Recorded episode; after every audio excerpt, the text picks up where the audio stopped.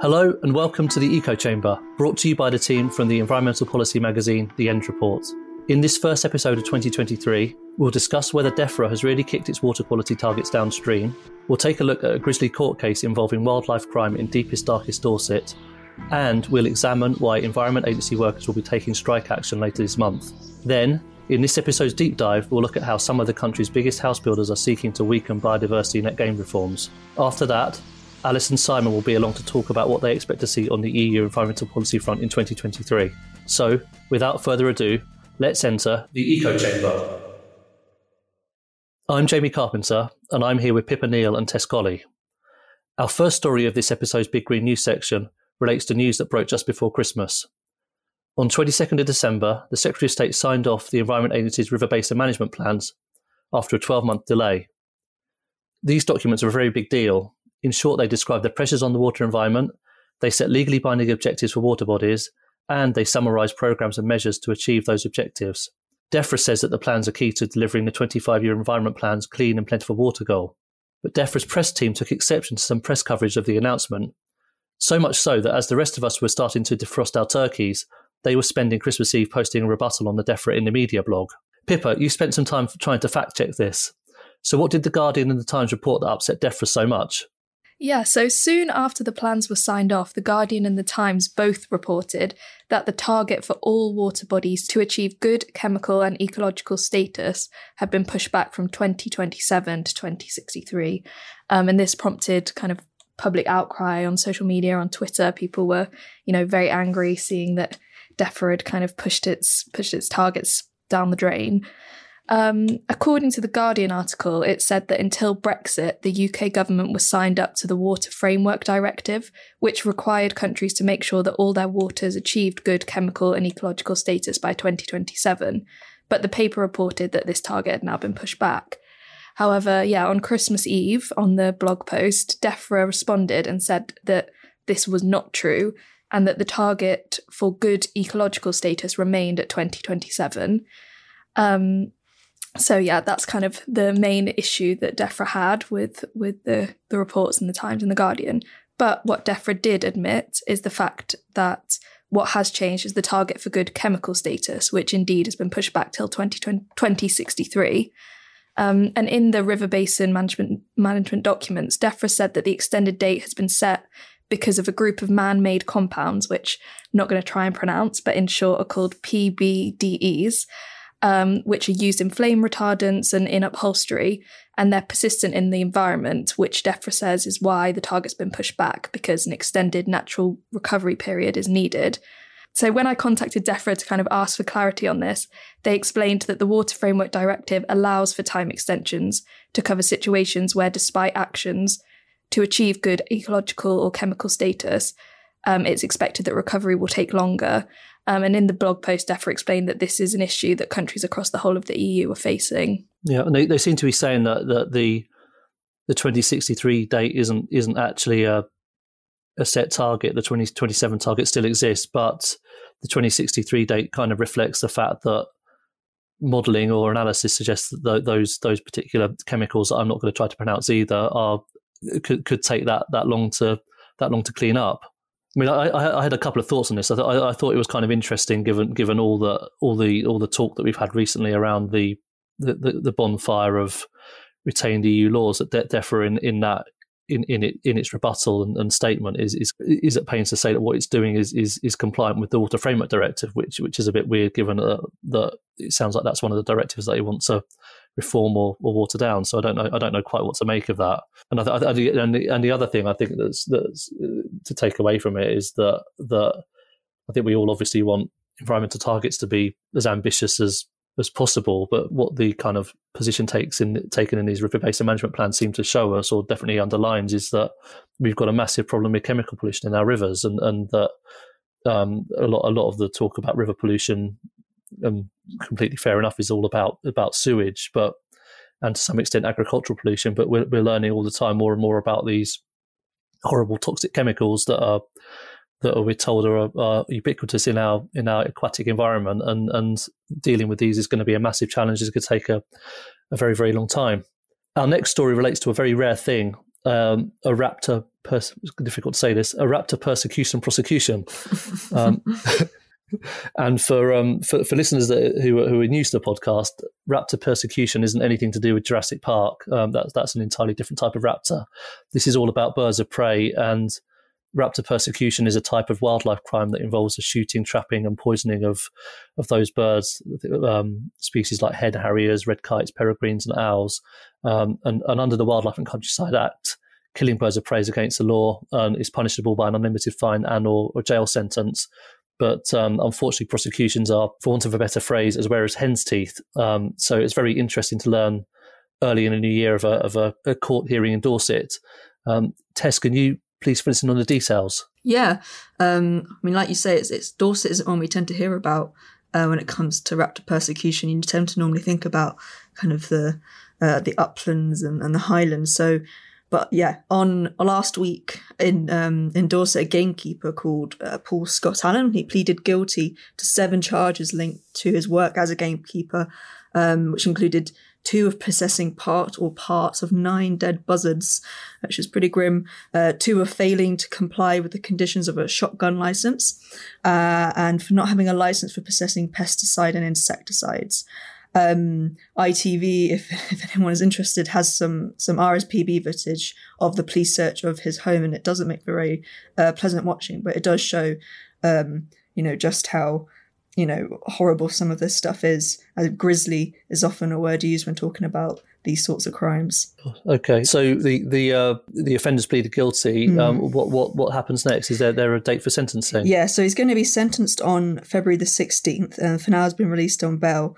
It's possible he'll get a custodial sentence, and that's possible uh, for for these crimes, but we'll have to wait to find out. They are exceedingly rare to get prosecutions really at all to get things coming to court. Uh, I think because often often is what is said is that they're hard to they're, they're hard to prosecute because it's hard to get the, the kind of meet the evidential threshold. Um, um, but I guess some you could say it's about resources being given to police forces to to go and do those investigations. But this is one where it seems to have actually got somewhere, which is why there's been lots of attention over it. And, and, and you you mentioned earlier you mentioned about Dorset, and I think according to the RSPB, Dorset is is the county with the second highest number of confirmed raptor persecution incidents Mm. And um, and and last year there was some I don't know quite how to say it, but there was some some interesting goings on. Um, yes. Can can you can you briefly, if it's possible, to briefly recap what, what happened last year? It was quite a twisting tale, but I'll be as brief as possible. Yes. So last year there was a very high profile case uh, right at the start, here were two white-tailed eagles were found dead in Dorset, and these were birds which had actually been introduced, reintroduced through a, for a long-term project centered on the Isle of Wight. Um, and one of these birds was confirmed to have been found dead on a shooting estate, um, and subsequent analysis showing that it had about seven times the lethal dose of um, a kind of a rodenticide in it. So it seemed to look like it had been poisoned. Um, then all of a sudden, it seemed that the the investigation had been called off. When I say all of a sudden, about a month or so later, um, and this was this baffled campaigners totally because you know they actually, um, according to a statement put out by RSPB at the time, uh, there'd been a kind of thorough land search planned, and uh, this was unexpectedly called off. Um, so Dorset Police Force's explanation that there wasn't enough evidence it, it didn't all seem to add up. Just before this happened, it all got very muddy because the local MP Chris Loder had sparked some controversy by saying that you know Dorset's not the place for eagles to be reintroduced, and you know saying he didn't want Dorset police to be focusing um, on this sort of thing. He wanted them focused on county lines, um, and that that yeah, as you can imagine, wasn't met particularly well by conservationists or many many politicians as well. This case became very uh, high profile for a lot of people. So there's still a lot of unanswered questions about what happened to those eagles, uh, particularly on the shooting estate. And so yeah, the sentencing of this gamekeeper in Dorset has refocused minds on that case. I would say. Yeah, definitely. And I thought it was interesting in the RSPB statement that they, they gave a special mention to Claire Dinsdale, who was who was formerly mm. of Dorset Police and, and is now with the um, National Wildlife Crime Unit. And the RSPB says that she's an exemplary officer who has devoted her career to tackling wildlife crime. Um, what, what, what, do you what do you make of that Tess? yeah, it is very interesting. Um, so at the time of these white-tailed eagle deaths, um, Claire Dinsdale was working for for Dorset Police, um, and she's, you know, she was very highly regarded in her field and, you know, previously received the Queen's Police Medal for her work on rural crime issues. But over the course of last year, after the Dorset police investigation was closed, uh, she left the force after 18 years and she went to the um, the National Wildlife Crime Unit, as you say. Some campaigners, perhaps we can infer the RSPB as one of them from their statement, took Dinsdale's departure from the force is a bad sign that all you know all was not well in Dorset. So yeah, I think this will be a story to watch in 2023. Definitely, yeah, it's really really interesting stuff, um, and and we'll certainly, I'm sure, we'll return to it um, sooner rather than later. Mm. For the final story of this episode, Big Green News section, we return to a topic that we discussed quite a lot on the podcast last year, probably more than quite a lot, um, which is which is kind of poor pay and industrial action at the Environment Agency. Um, we, we, we, had a story about this last week. Um, Pippa, can you fill us in on the latest? Yeah, sure. So last Thursday, Unison announced that Environment Agency workers, um, including those responsible for protecting communities from flooding, water pollution, waste fires, and fly tipping, will strike on the 18th of January from 8am till 5pm. Um, according to the union, where there is a threat to life or property, such as incidents like a major flood, um, officers have agreed to step in in emergency life and limb cover. Um, but yeah, this still marks a significant moment. It's the uh, in unison statement. They said it will be the first time in the organization organization's history that workers have gone on a strike over pay, but maintains that employers' failure to give staff a decent pay rise has left them with no alternative. Okay, yeah, it does. It does sound like a significant sort of escalation in their, in their action, and, and action was actually already taking place before before Christmas. Um, uh, we we learned last week that this this action was was having an impact on the way that the agency issues its flood alerts, which is not not a great thing when when kind of seeing some some pictures from around the country now of kind of fairly large areas underwater. Um, mm. Pippa, what form did that industrial action take, and and and, and what has happened to EA's flood, flood alerts? Yeah, so um, separate from the strikes happening in January, before Christmas, thousands of Environment Agency workers um, ruled for an indefinite period strike action. Um, which means they're only working contracted hours, taking all scheduled break, and not doing any unpaid work outside of their contracted hours. Um, but ENDS understands that during this period, some Environment Agency workers who are able to continue output flood warnings as usual have been told that flood notices will now be automated across the board regardless. Um, so this is quite interesting because at the time of recording, there are 28 flood alerts where flooding is expected, um, and 81 alerts where flooding is possible, and that's an increase from when we wrote the story on this last week. Um, and each flood alert has a line saying that the Environment Agency flood warning system has issued this message based on rising river or tidal levels, but that the messaging is temporarily being automated due to industrial action. Um, but an insider at the Environment Agency explained to ENDS that the alert system will be triggered when the river reaches a certain level of which it's monitored. Um, but under the automated system, warnings will only be issued when a threshold is hit, whereas the manual warnings are often offered in advance by analysing the data alongside weather forecasts. Um, so this could have, you know, a significant impact. With the insider expressed concerns to ENDS that if there was a serious flood, those impacted might not be given enough advance warning. Um, and they kind of express concerns that this could just be what's taken forward and seen as the new normal, regardless of the industrial action.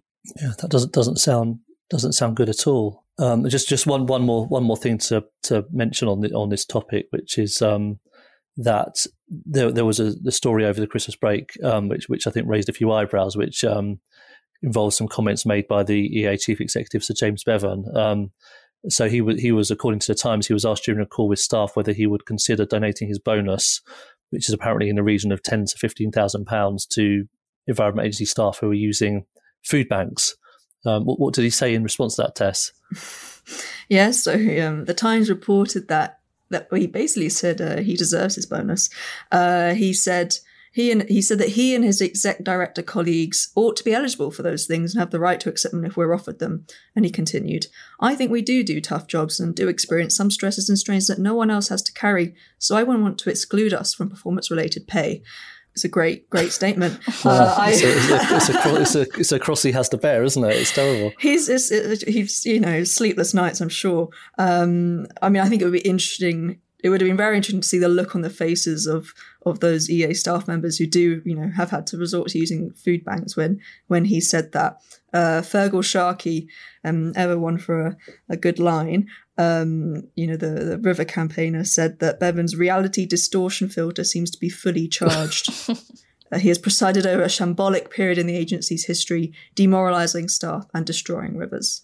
So there we go. Fantastic. You probably can't can't wait now for March to come around and, and sort of be out of there. But yeah, um, it does seem a bit a bit strange given it was, it was kind of last last spring, wasn't it, where he he he, uh, he wrote to Secretary of State to kind of ask for more pay, and I know Emma Howard Boyd was um, the, the former chair was raise, raising these concerns about staff members using food banks. So so at one point they were yeah sort of banging a drum for their for their workers, but that that seems like a slightly odd odd statement to be making.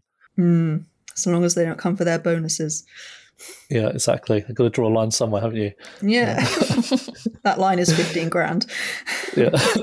Okay, well, on, on, that, on that note, that, that, that brings us to the end of our big green news section. And I, would like to say thank you to Pippa. Um, and Tessa and I are going to stay and talk about biodiversity net gain.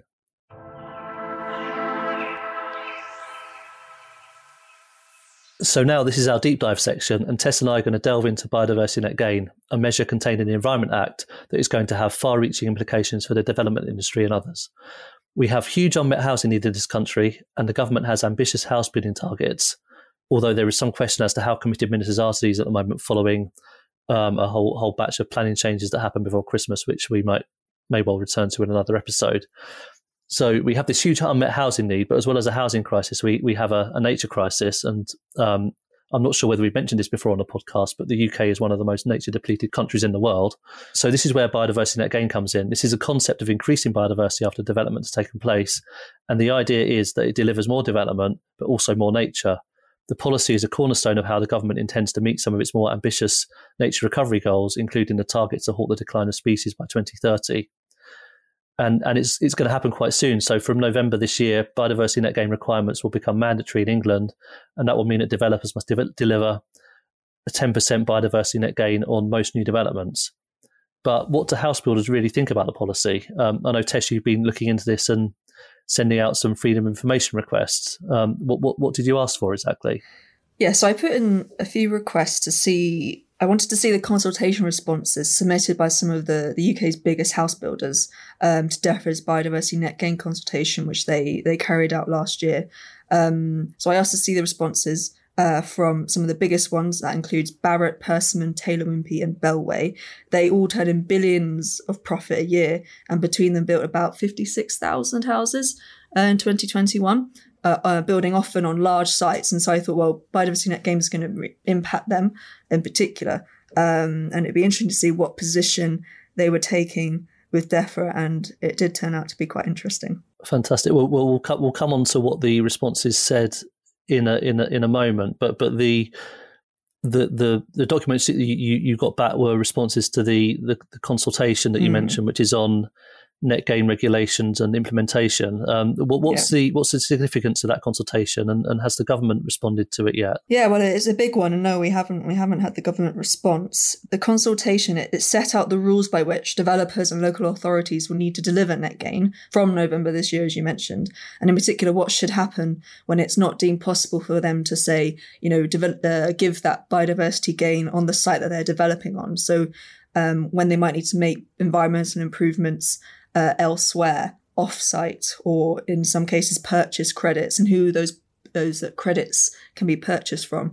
Um, but yeah this we don't you know this is one of the policies which seems to have fallen foul of this culture of delay as the environmental audit committee has, has described it as in DEFRA.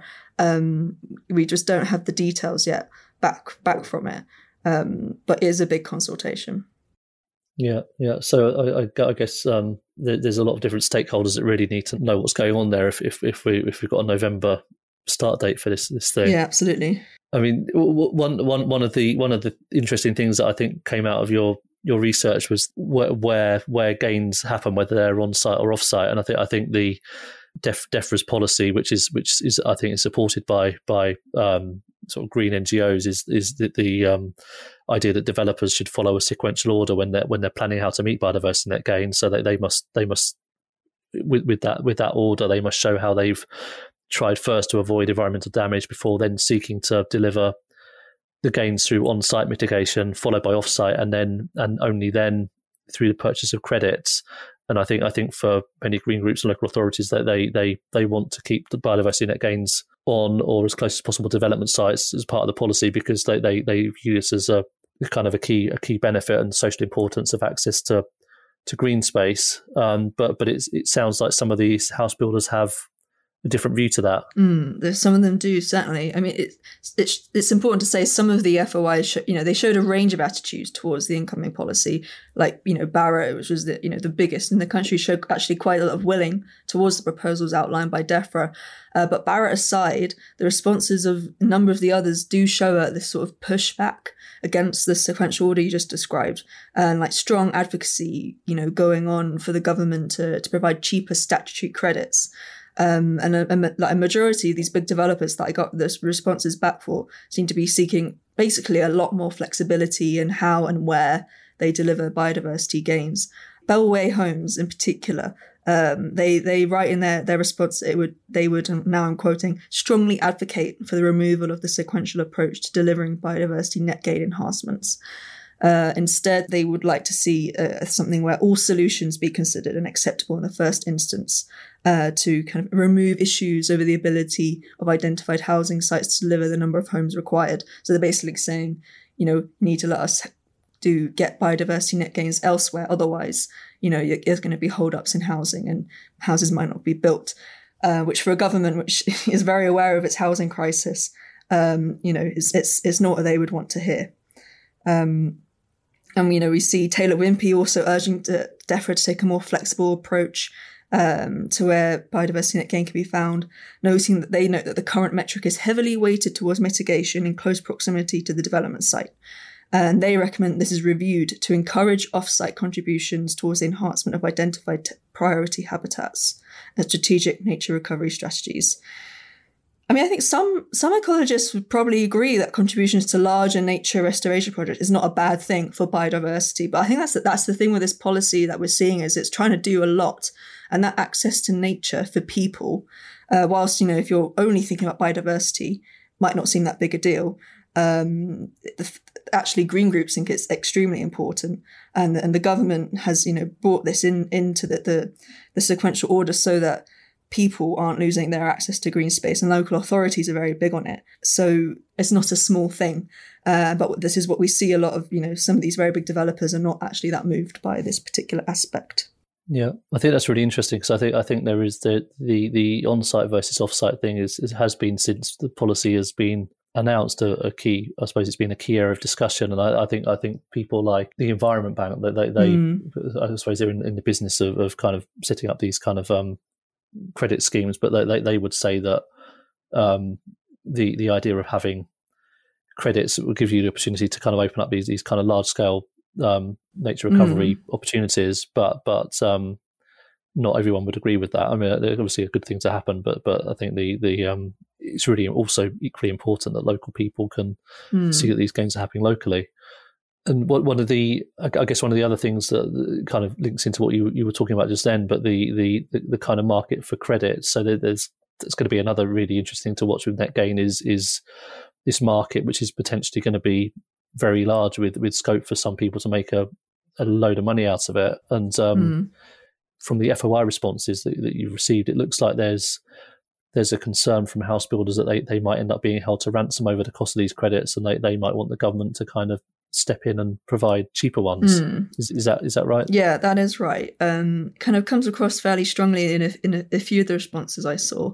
Um, like biodiversity again, like is supposed to establish this private credit market, uh, with the government ones only as a last resort because they don't want to jeopardize this private market. Um, and but so they in this consultation they you know purposefully say we're not going to make them competitive and it's fair we're not in a place at the moment where we're going to have a competitive market in November because there's not been enough details published for that to happen. However, it is interesting that a few of the developers are very keen that these statutory credits are, are a more competitive option, I think, going forward, it kind of more into the long term. Um, is particularly animated on this, and they invoke the nutrient neutrality crisis when when talking about biodiversity net gain kind of credit pricing. And they suggest that it offers an important lesson in terms of how the market can operate when developers are forced to purchase off-site mitigation with little supply and gaining planning permission is fully reliant on this. And they go on to say it's a critical that safeguards are put in place which prevent developers being held to ransom over the price of units and credits. And there's potential for, for credit suppliers to collude on price, particularly in strong market areas. And that that phrase about being held to ransom is one they return to regularly. And yeah, this this is something that this this caught the attention of a few kind of commentators I spoke to because uh, you know these firms they they make an awful lot of money and the idea that they're going to kind of be held to ransom is not one that that people have taken too kindly to. No, no, I, I, I yeah, I, I mean, I, I, guess, I guess for the house builders, a lot of it's about their bottom line, but I, mm. I can imagine that, that that's uh, that there there are probably quite a few people that don't have a huge amount of sympathy to that for that. Um, yeah. What other things of the commentators that you spoke to? How how have they responded to the um, mm. what the house builders are asking yeah. for? Well, so I, I spoke to quite a range. I spoke to academics, uh, I spoke to green groups, and some local government representatives. And there is some understanding that the sector needs more clarification, as we already discussed, so that a credit market can develop.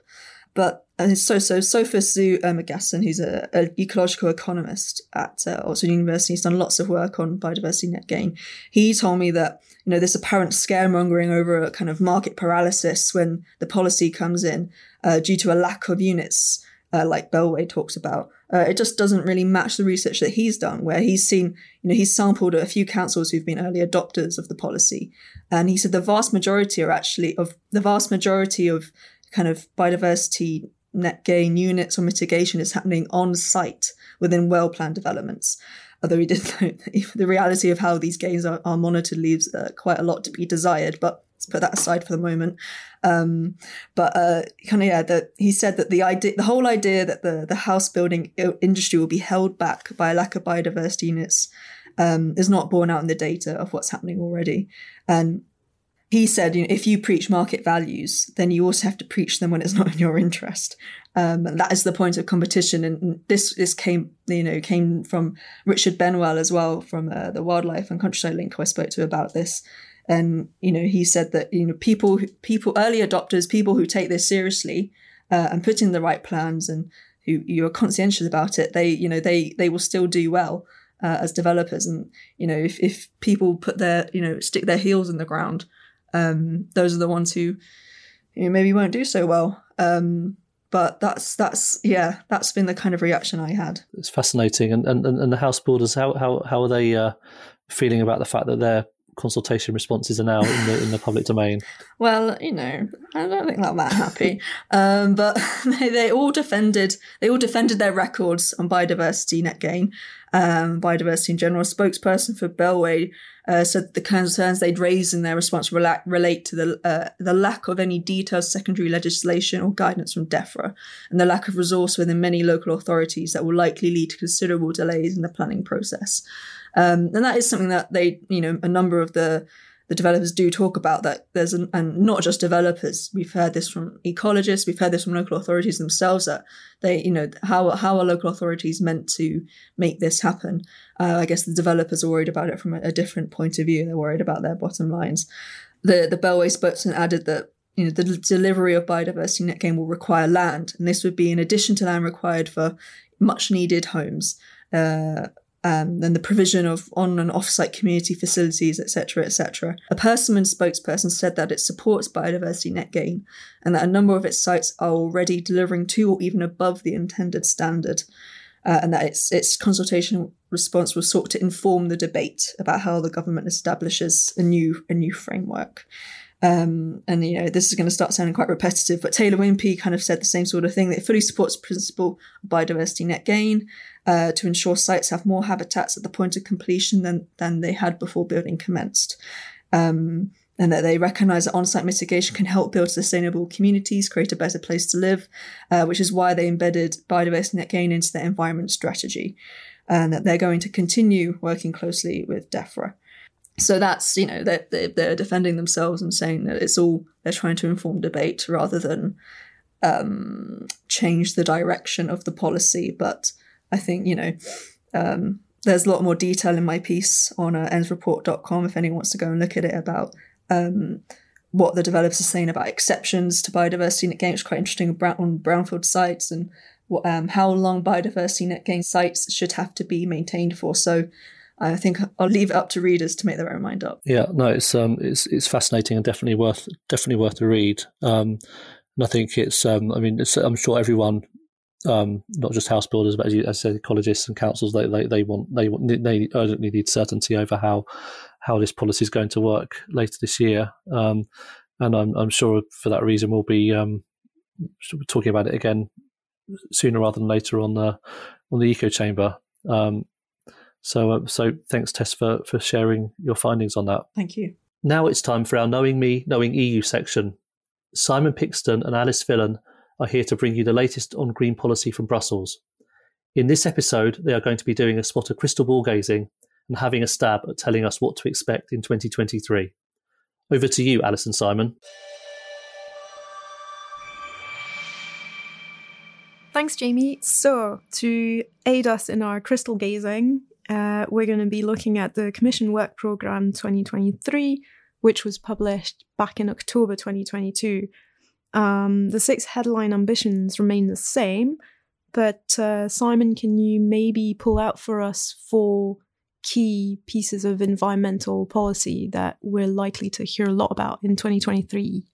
I'd, I'd be delighted to, Alice. Yeah. Um, it's going to be probably another quite busy year.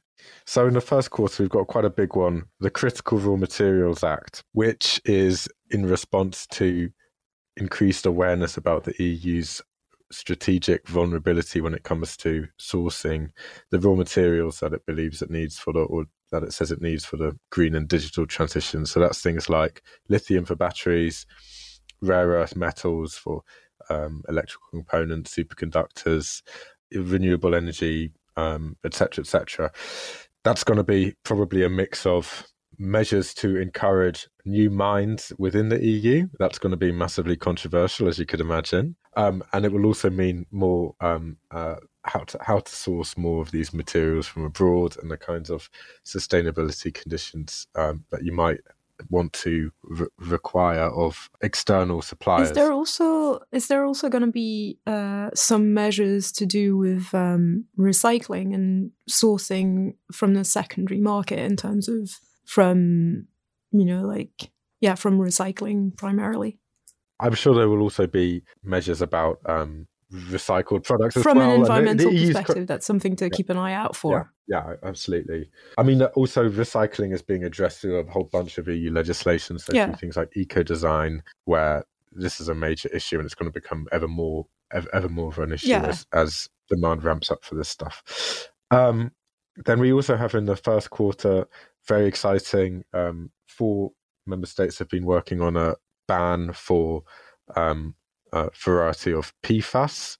So that's per and polyfluorinated alkyl substances, as uh, regular listeners will probably recall. These often get described as forever chemicals, yeah, um, because they don't they don't readily biodegrade and they can um, interact with humans and the environment in unpleasant ways.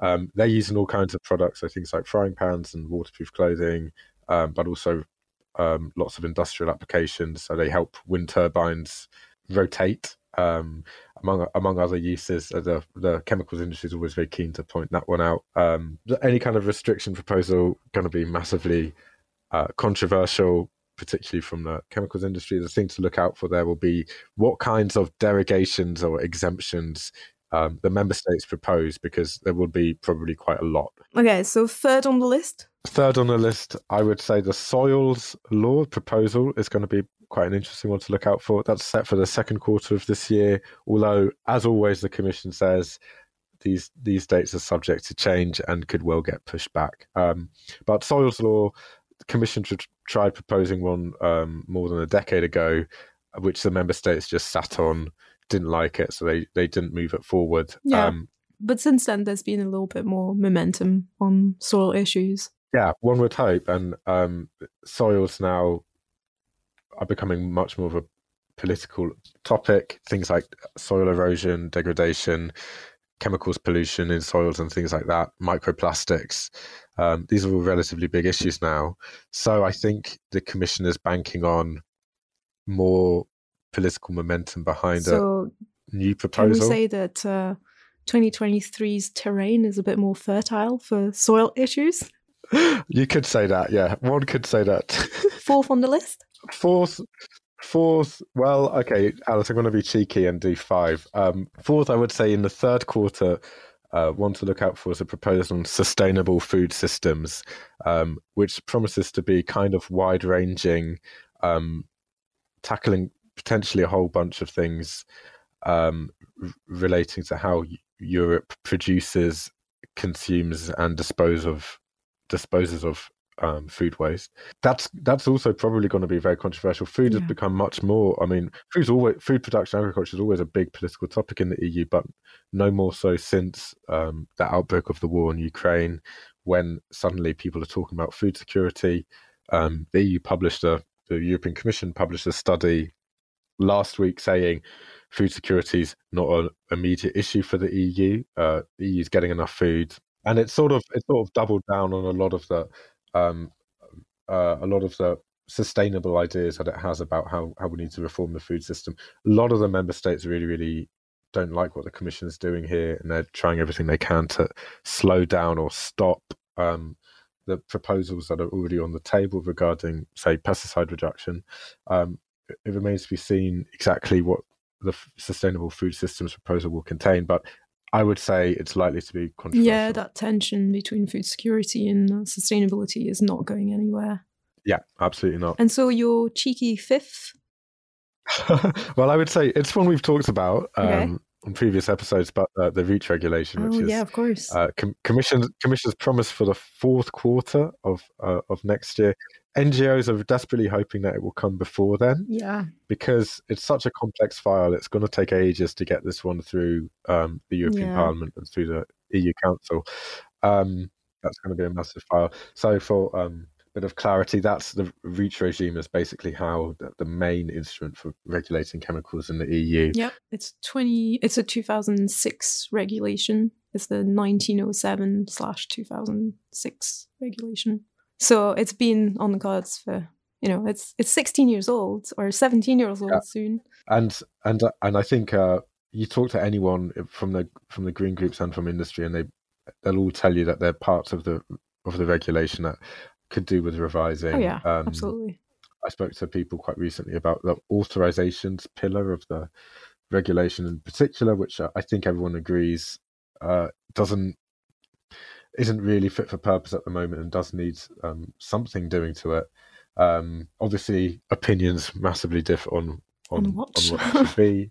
okay, so the Commission Work Programme this year has apparently 116 pending priority proposals. That's across all uh, topics, not just the environment. All policy areas. Okay. Yeah, so compared to there were 76 last year, so 116. Uh, what's one of those maybe in the environmental sectors? I would say, in terms of the proposals that have already been published and are going through the normal legislative process, definitely the the Fit for 55 package, the remaining files that haven't yet been agreed, that's going to be the big focus, um, at least for the first six months. So we had a press conference on Monday with um, the Swedes. So the Swedish government has just taken over the rotating presidency of the um, EU Council, and Swedish officials were confirming that they really hope to finalise almost all of the files that are outstanding in the Fit for 55 package, which is,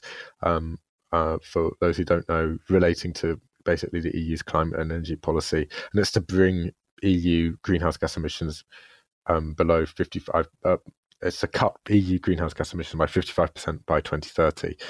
Um, they they reckon they can pretty much finalize all of the half dozen remaining files except for um, one on energy taxation, so the Energy Taxation Directive, which uh, you won't be surprised to hear member states absolutely hate, um, and they don't want to do anything about it.